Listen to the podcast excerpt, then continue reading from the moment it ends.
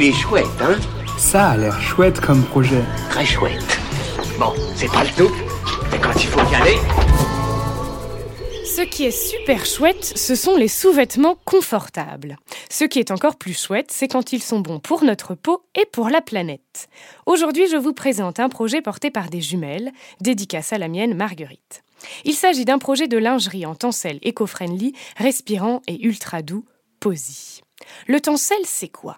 Il s'agit de la fibre lyocell conçue à partir du pulpe de bois durable et qui ne bouloche pas.